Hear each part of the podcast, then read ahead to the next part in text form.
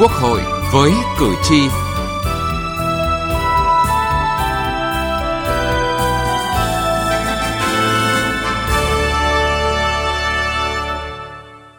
Xin kính chào quý vị và các bạn. Thưa quý vị và các bạn, dịch bệnh COVID-19 đã và đang và sẽ còn tiếp tục gây ra những ảnh hưởng tiêu cực đến nhiều lĩnh vực kinh tế xã hội của nước ta. Trong đó thị trường lao động và việc làm đang chịu tác động trực tiếp. Giải pháp nào nhằm ổn định hoạt động sản xuất kinh doanh để thu nhập của người lao động đảm bảo đáp ứng được nhu cầu của cuộc sống? Đây là vấn đề được các cơ quan quản lý, đại biểu Quốc hội và người dân quan tâm.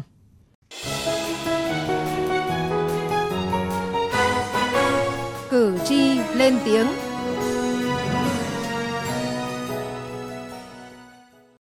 Thưa quý vị và các bạn, là doanh nghiệp nhập nguồn nguyên liệu bằng đường hàng không từ Trung Quốc về thành phố Hồ Chí Minh để phục vụ sản xuất máy may xuất khẩu, nên khi các chuyến bay giữa Việt Nam và Trung Quốc bị tạm dừng khai thác vì COVID-19 thì công ty Yoki Việt Nam đang gặp rất nhiều khó khăn. Để tìm nguồn cung cấp nguyên liệu mới thì cần phải có thời gian thử nghiệm, đánh giá kết quả rồi mới đưa vào sản xuất. Ông Đào Quốc Cường, giám đốc thường trực công ty trách nhiệm hữu hạn Yuki Việt Nam đề nghị. Tình hình đường hàng không nó bị ách tắc như vậy đó thì uh, chúng tôi nghĩ là nhà nước cần có những cái, cái biện pháp để giải quyết cái chỗ đó. Ví dụ điển hình như là mình có thể khử trùng khử độc khi mà nhập những cái linh kiện từ bên Trung Quốc qua. Đó thì khi đó chúng ta có biện pháp khử, khử trùng khử độc được thì những linh kiện đó có thể mình nhập về có thể linh động giải quyết cách nào đó để kiểm soát dịch bệnh. Đương nhiên cái ưu tiên về cái y tế là quan trọng nhất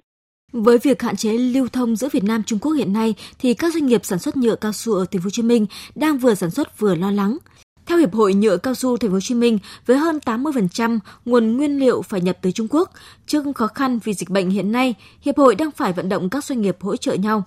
Nhưng tình hình kéo dài thì từ tháng 4 trở đi sẽ cực kỳ căng thẳng. Ông Nguyễn Quốc Anh, Chủ tịch Hiệp hội Nhựa Cao su Thành phố Hồ Chí Minh mong muốn trong cái tình hình này đó thì gần như là các doanh nghiệp khó khăn do đó thì ờ, đề nghị là có cái gói hỗ trợ về lãi suất hoặc hỗ trợ về cho vay nó để mà mình chữ hàng dài hơn để mình có thể mình không đỡ được cái cái phần mà ờ, thiếu hụt. Về lâu về dài thì chắc vẫn phải lệ thuộc vào thị trường Trung Quốc thôi, không có cái gì khác được. Bởi vì thứ nhất là sản lượng họ lớn, thứ hai là giá cả họ rất là cạnh tranh. Các thị trường khác không thể là cạnh tranh bằng cái thị trường Trung Quốc được theo báo cáo của Tổng cục Thống kê, dệt may là một trong những ngành chịu nhiều thiệt hại do tác động của dịch bệnh này. Ông Thân Đức Việt, Tổng Giám đốc Tổng Công ty May 10 cho biết. Khoảng 50% cái nguồn cung nguyên phụ liệu đầu vào là chúng tôi phải nhập khẩu từ Trung Quốc. Đấy là cái đặc thù của ngành may mặc vì ngành may mặc chúng tôi là nằm trong cái chuỗi cung ứng toàn cầu. Chính vì vậy cho nên là trong cái chuỗi cung ứng toàn cầu này thì Trung Quốc vẫn đang là một trong những cái nhà cung cấp về nguyên liệu đầu vào lớn nhất và do cái dịch bệnh lại phát sinh từ Trung Quốc thì điều này thì chắc chắn là sẽ ảnh hưởng đến cái sản xuất của bên Trung Quốc và chắc chắn sẽ ảnh hưởng đến cái việc mà nguyên phụ liệu đầu vào của tổng công ty may 10 chúng tôi. Cùng với ngành dệt may, ngành du lịch cũng đang chịu ảnh hưởng nặng nề. Ông Nguyễn Trần Thiên Ân, chủ tịch khách sạn New Fly ở đường Đống Đa, thành phố Đà Lạt, tỉnh Lâm Đồng chia sẻ. Khi mà dịch nó xảy ra thì gần như cái lượng khách họ hủy phòng cũng nhiều khách ừ, nước ngoài, khách trong nước rồi giảm hẳn so với, tức là khách đã đặt phòng tôi ờ, từ tháng 11 tháng 12 rồi ờ, bắt đầu qua tháng 1 thì họ hủy phòng. Thì nó thiệt hại tới 70% luôn mà, so với năm năm ngoái. Thì để coi thử nó có ờ, tiến triển dịch bệnh nó kéo dài như thế nào rồi mình mới có kế hoạch được. Bình thường mà dịch bệnh như thế này thì mình phải cho nhân viên nghỉ, cái giảm cái ừ, thời gian làm việc lại theo báo cáo nhanh của Cục Việc làm, Bộ Lao động Thương binh và Xã hội, thì trong tháng 2 có khoảng 10% doanh nghiệp cơ sở sản xuất kinh doanh phải hoạt động cầm chừng, thực hiện cắt giảm quy mô sản xuất kinh doanh. Điều này trực tiếp ảnh hưởng đến đời sống thu nhập của người lao động. Do tác động của dịch bệnh, việc tuyển dụng lao động ở các doanh nghiệp cũng gặp nhiều khó khăn do nguồn cung lao động giảm. Để giúp quý vị và các bạn có thêm thông tin về nội dung này, phóng viên Đài Tiếng Nói Việt Nam phỏng vấn ông Vũ Trọng Bình, Cục trưởng Cục Việc làm Bộ Lao động Thương binh và Xã hội. Mời quý vị và các bạn cùng nghe. Thưa ông là thị trường ờ, lao động và việc làm đang chịu những cái tác động ờ, như thế nào bởi ờ, dịch Covid-19? Hiện nay dịch Covid-19 tác động rất mạnh đến thị trường lao động về việc làm. Nếu về phân tầng ấy, thì chúng ta thấy rằng cái thị trường lao động việc làm về dịch vụ là ảnh hưởng nhiều nhất. Đối với người lao động thì những người lao động mà ở cái tầng lớp thu nhập thấp thì bị ảnh hưởng là rất lớn. Nếu chúng ta có thể thấy trên nhiều địa bàn từ Hà Nội, Thành phố Hồ Chí Minh và cái địa bàn du lịch ấy, thì thấy rằng là cái hoạt động dịch vụ nó bị đình trệ và người lao động là bị ảnh hưởng rất lớn về thu nhập cũng như về công an việc làm. Nhiều nơi người lao động đã phải dừng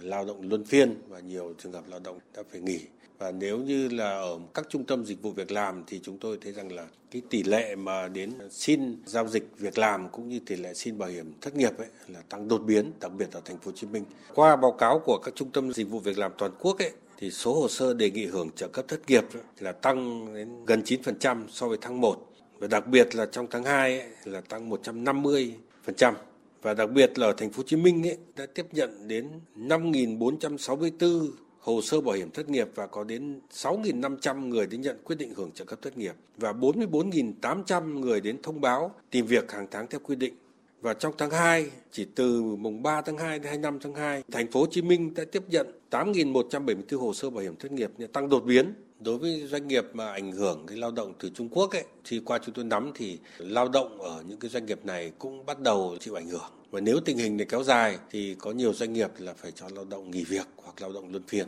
Vâng, như ông vừa nói có 3 đối tượng người lao động mà chịu ảnh hưởng lớn bởi dịch Covid-19 đấy là người lao động có cái thu nhập thấp, người lao động ở khu vực dịch vụ và người lao động ở khu vực thuộc chuỗi cung ứng. Vậy thì Cục Việc làm đã có đề xuất chính sách hỗ trợ mang tính phân tầng như thế nào đối với ba đối tượng này ạ? Đối với ba đối tượng này thì ờ, thứ nhất là bên cục ấy đã đề xuất về lĩnh vực của mình và theo tôi biết thì bên bộ cũng đã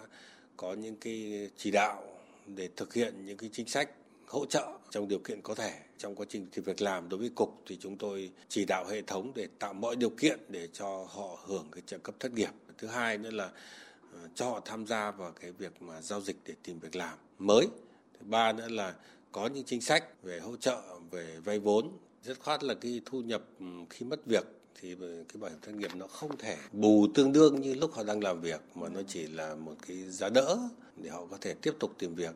Thì cục việc làm đã, đã đề nghị các trung tâm dịch vụ việc làm là tích cực để tạo điều kiện để cho người lao động để tìm việc mới và tìm những công việc mà phù hợp để thoát khỏi cái tình trạng thất nghiệp người lao động khi họ mất việc thì họ đã rất tích cực đến để đăng ký hồ sơ và nhịn trợ cấp thất nghiệp cũng đăng ký để tìm việc mới qua số liệu ở các tỉnh thành báo về và đặc biệt những trung tâm lớn như Hà Nội, Thành phố Hồ Chí Minh thì là người lao động họ rất tích cực phối hợp trong cái việc này. Do tác động của dịch thì không chỉ là người lao động bị ờ, ảnh hưởng trực tiếp mà người sử dụng lao động, các doanh nghiệp cũng đang trong cái điều kiện rất là khó khăn. Vậy thì cục việc làm cũng có những cái biện pháp như thế nào để mà giúp đỡ, hỗ trợ các cái doanh nghiệp hay không ạ? Cục việc làm, vai trò của chúng tôi là thực hiện quản lý về lao động và thị trường lao động thì chúng tôi tạo mọi điều kiện đối với doanh nghiệp trong việc mà tìm nhân lực. Chúng tôi có đề nghị các trung tâm dịch vụ việc làm trong tình hình mà có dịch thì không tổ chức những cái phiên giao dịch việc làm đẩy mạnh người tìm việc, việc tìm người qua mạng, qua hệ thống ờ, điện tử để làm thế nào và hỗ trợ cho các doanh nghiệp để họ tìm được nhân lực trong cái lúc mà khủng hoảng của dịch ờ, Covid-19.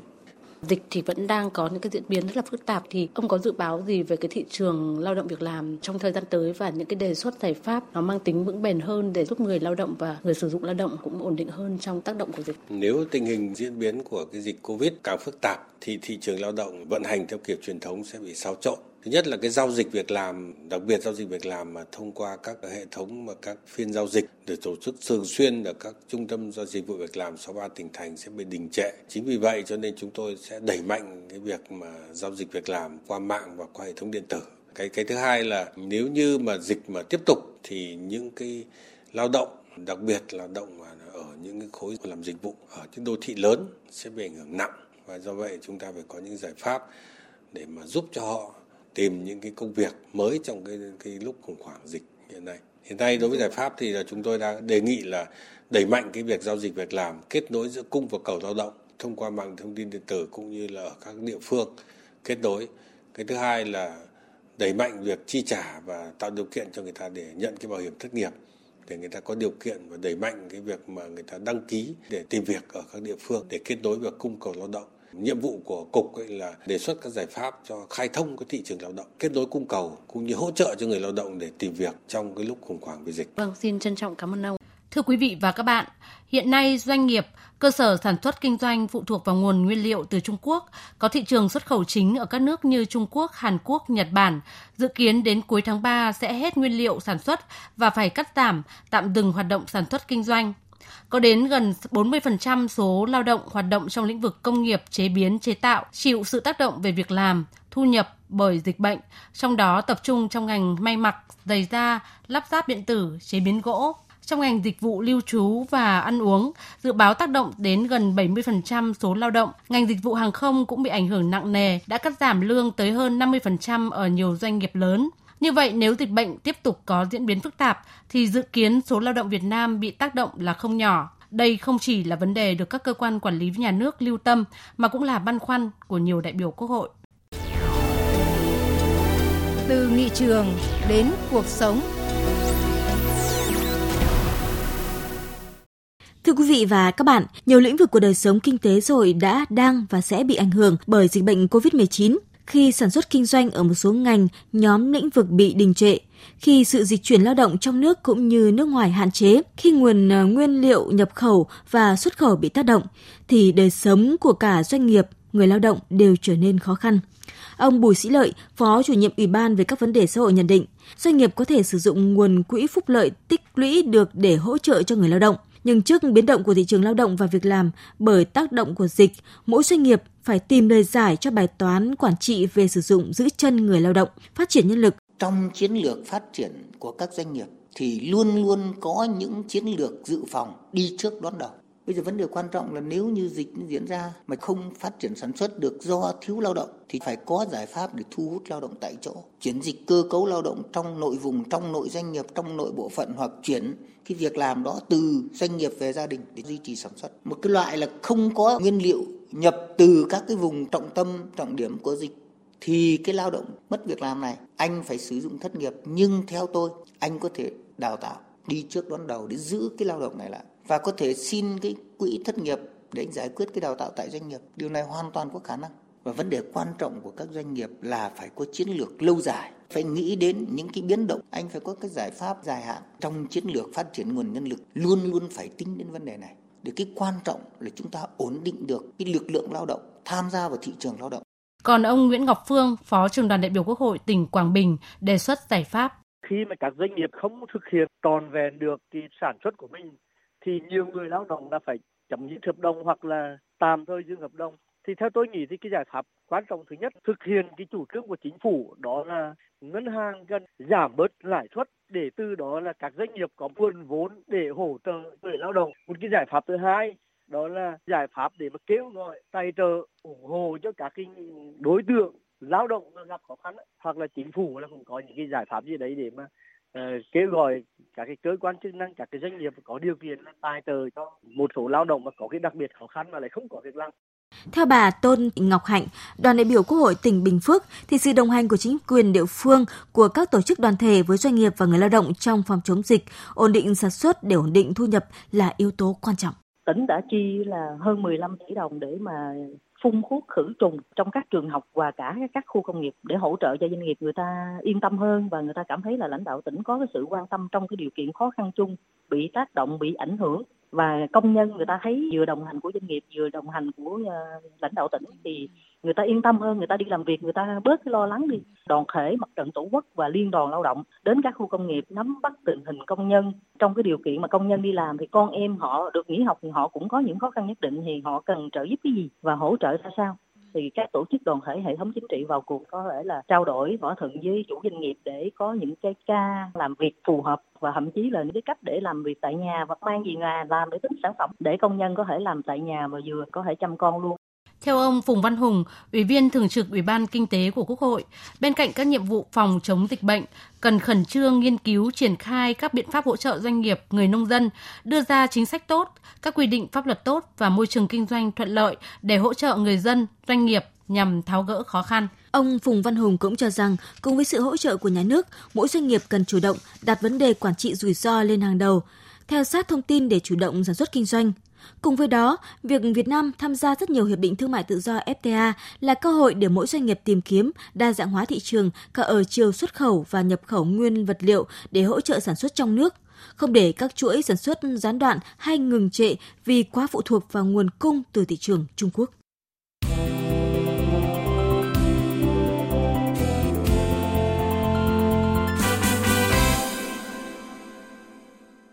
Thưa quý vị và các bạn, để đối phó những tác động của dịch bệnh đối với thị trường lao động và việc làm, mỗi địa phương, doanh nghiệp đã có những cách làm riêng.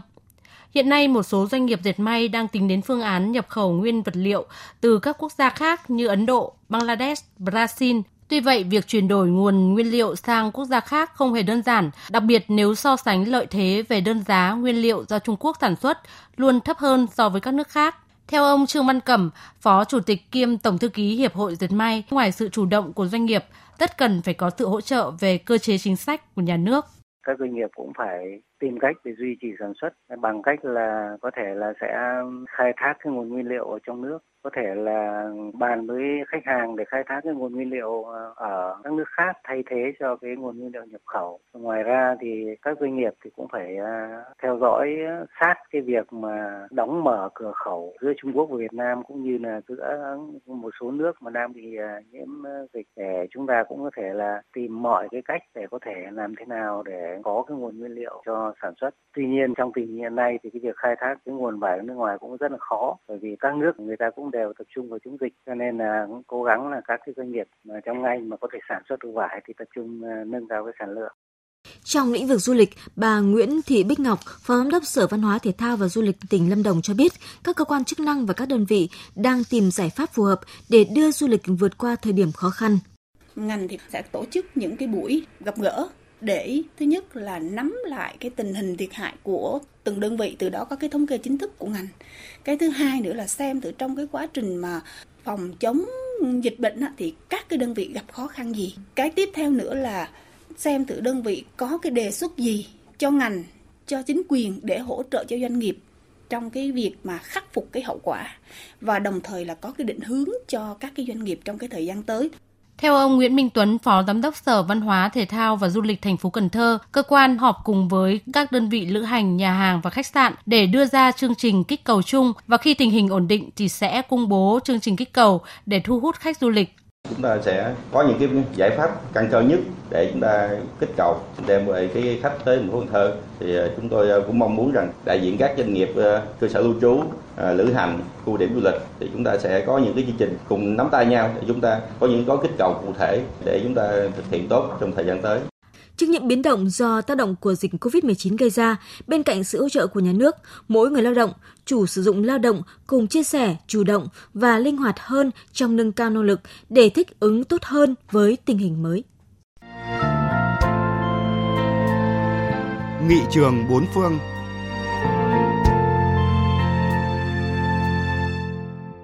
Thưa quý vị và các bạn, dịch COVID-19 đã lan rộng tới nhiều quốc gia vùng lãnh thổ với những diễn biến phức tạp. Để tạo tâm lý yên tâm cho người dân nói chung, người lao động nói riêng trong đối phó với dịch, Nhật Bản đã có những chính sách cụ thể đối với những đối tượng này. Ở phần cuối chương trình hôm nay chúng tôi giới thiệu với quý vị và các bạn nội dung này để giảm bớt khó khăn của những cán bộ nhân viên công sở phải nghỉ làm trong thời gian dịch COVID-19 đang lan rộng, Bộ Lao động và Y tế Nhật Bản đã quyết định chi trả tiền mỗi ngày tối đa là 8.330 yên, tương đương với hơn 1,7 triệu đồng Việt Nam cho một người lao động nghỉ phép. Đối tượng hưởng tiền hỗ trợ lần này là những cán bộ, nhân viên nghỉ làm để chăm lo cho gia đình trong dịp các trường học ở Nhật Bản nghỉ học để đảm bảo an toàn cho các em học sinh từ mùng 2 tháng 3 đến kỳ nghỉ xuân. Những người làm nghề tự do hoặc có công ty riêng không thuộc đối tượng được hưởng lương đợt này. Hôm qua, Liên minh cầm quyền và các đảng đối lập tại Nhật Bản đã đồng ý trình Quốc hội phê duyệt dự luật bệnh truyền nhiễm sửa đổi vào tuần tới. Dự luật mới cho phép chính phủ tuyên bố tình trạng khẩn cấp nếu tình hình dịch bệnh bùng phát trên diện rộng. Cũng theo dự luật này, sau khi chính quyền trung ương tuyên bố tình trạng khẩn cấp, các thống đốc tỉnh có thể yêu cầu người dân ở trong nhà đóng cửa trường học hay hạn chế sử dụng các cơ sở tập trung đông người. Dự kiến, dự luật này sẽ được nội các phê chuẩn vào đầu tuần tới, trước khi trình Hạ viện và Thượng viện xem xét vào ngày 12 tháng 3 để tăng cường các biện pháp phòng chống dịch cùng với dự luật này trong thời gian tới, nội các của Thủ tướng Anbe Shinzo sẽ phê duyệt gói ngân sách khẩn cấp thứ hai có giá trị lên tới 2,5 tỷ đô la Mỹ để dập dịch. Thưa quý vị và các bạn, những thông tin về Nhật Bản sửa luật để đối phó với tác động của dịch COVID-19 đã kết thúc chương trình Quốc hội với cử tri hôm nay. Chương trình do Vân Hồng biên soạn và thực hiện. Cảm ơn quý vị và các bạn đã quan tâm theo dõi.